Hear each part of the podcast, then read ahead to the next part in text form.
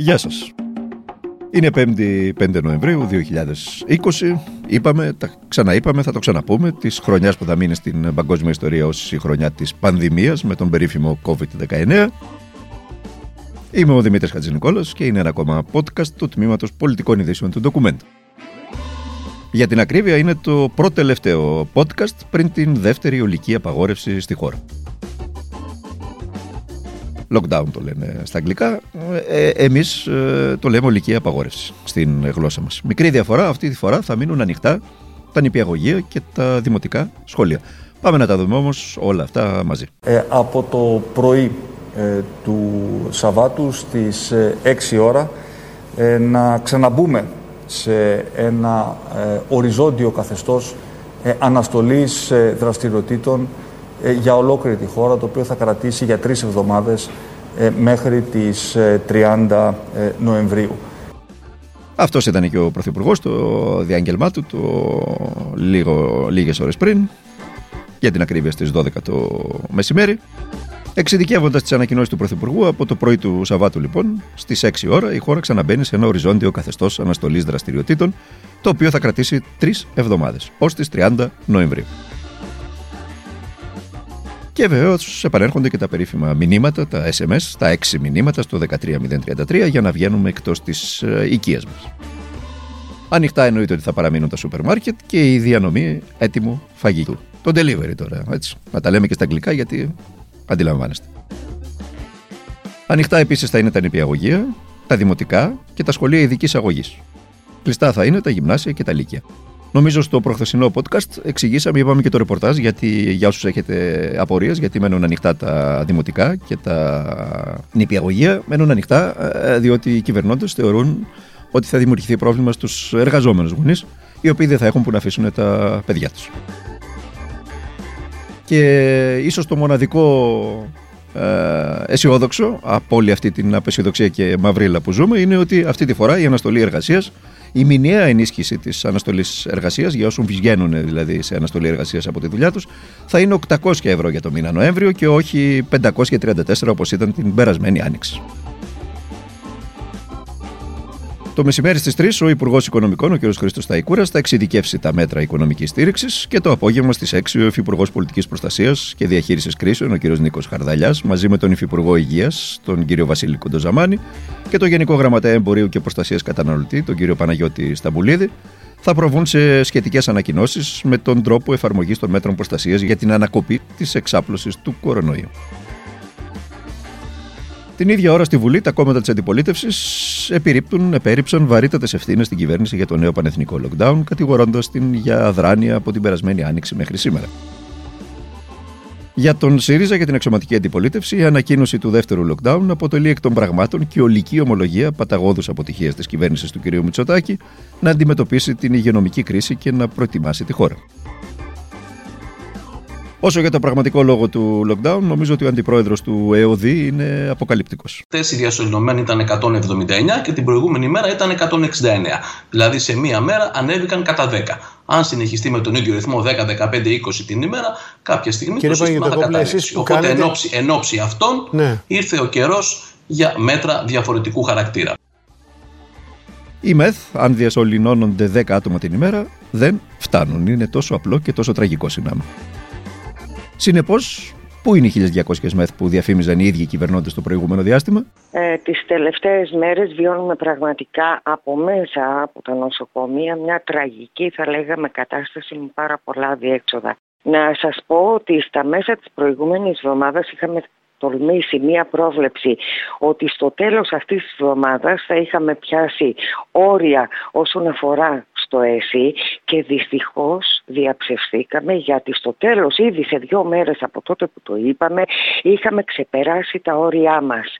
Αυτή τη στιγμή αυτό που γίνεται είναι να παίρνονται κλινικές από την καθημερινή νοσηρότητα, να γίνονται κλινικές COVID, να γεμίζουν οι εντατικές, όχι μόνο αυτές, αλλά και οι εντατικές που χτες ανακοινώθηκαν σαν 43, 37 είναι για τη Θεσσαλονίκη, 6 ανήκουν στη Χαλκιδική, οι επιπλέον 37 λοιπόν κλινικές μεθ που δόθηκαν την προηγούμενη εβδομάδα και ανακοινώθηκαν χθες από τον κύριο Κικίλια και αυτές άλλες είναι πλήρεις και άλλες πιάνουν τα όρια τους.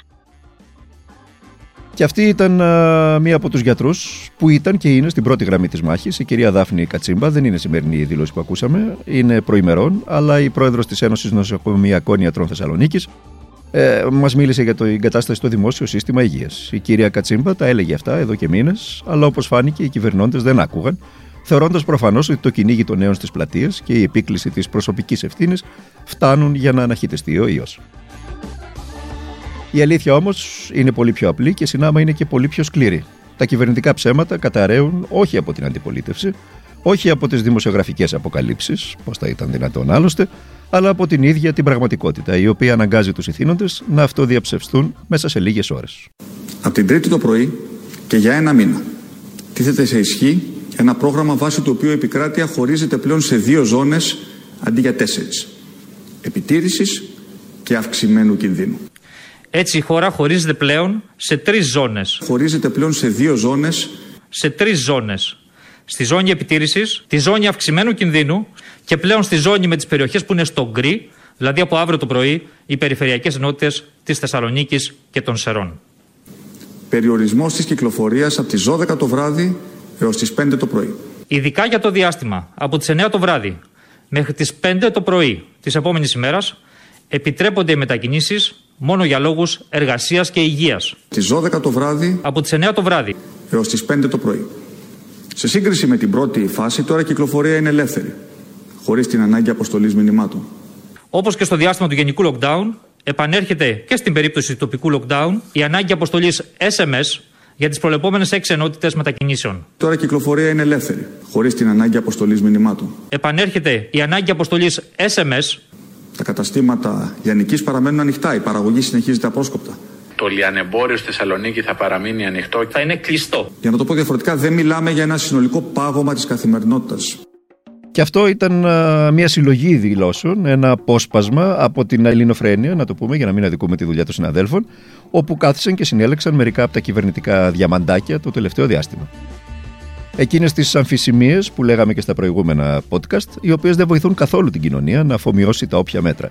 Δεν βοηθούν την κοινωνία να πιστέψει σε αυτά και να τα εφαρμόσει.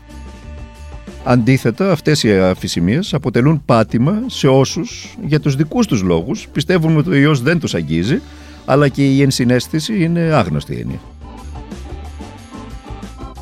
Πάμε τώρα και στην άλλη πλευρά του Ατλαντικού, όπου κατά γενική ομολογία ο ιός και η πανδημία παρήγαγαν ε, και έναν πρώτο πολιτικό αποτέλεσμα. Οι επιπτώσεις δεν είναι μόνο υγειονομικές, οι επιπτώσεις σε όλη την κοινωνία είναι πολλαπλές και είναι και πολιτικές και ε, κατά γενική ομολογία τις Αμερικάνικες εκλογές έπαιξε πολύ μεγάλο ρόλο και τα όσα έγιναν ή δεν έγιναν όλο το προηγούμενο διάστημα με την πανδημία στη χώρα. Για την ουσία, ο Biden, ο πρώην αντιπρόεδρος των Δημοκρατικών, είναι ένα βήμα πριν το Λευκό Οίκο. Η αλλαγή όμως του ενίκου, από ό,τι φαίνεται, θα περάσει και μέσα από τις δικαστικές αίθουσες. Η πραγματική ανησυχία όλων στις ΗΠΑ δεν είναι αυτή καθ' αυτή η έκβαση της δικαστικής μάχης, αλλά οι επιπτώσεις της αμφισβήτησης του αποτελέσματος σε μερίδα ακραίων οπαδών του Ντόναλτ Τραμπ. Ο τελευταίος φαίνεται να μην αντιλαμβάνεται τη σοβαρότητα των συμφερόντων που ο ίδιος εκπροσωπεί εκ της θεσμικής του ιδιότητας. Good afternoon, everyone.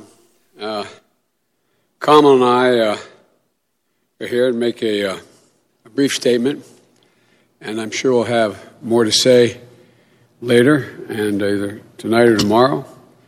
But let me begin by thanking the press for being here and, and thanking everyone else. My fellow Americans, yesterday once again proved that democracy is the heartbeat of this nation just as has, has been the heartbeat of this nation for two centuries.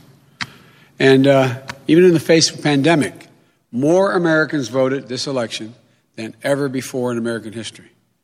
Over 150 million people cast their votes. I think that's just extraordinary. Και αυτό που ακούσατε ήταν ε, ένα απόσπασμα από την πρώτη δήλωση του κυρίου Biden. Εμείς θα συμφωνήσουμε μαζί του ότι η καθολική συμμετοχή των ψηφοφόρων στις ΗΠΑ είναι ένα θετικό μήνυμα.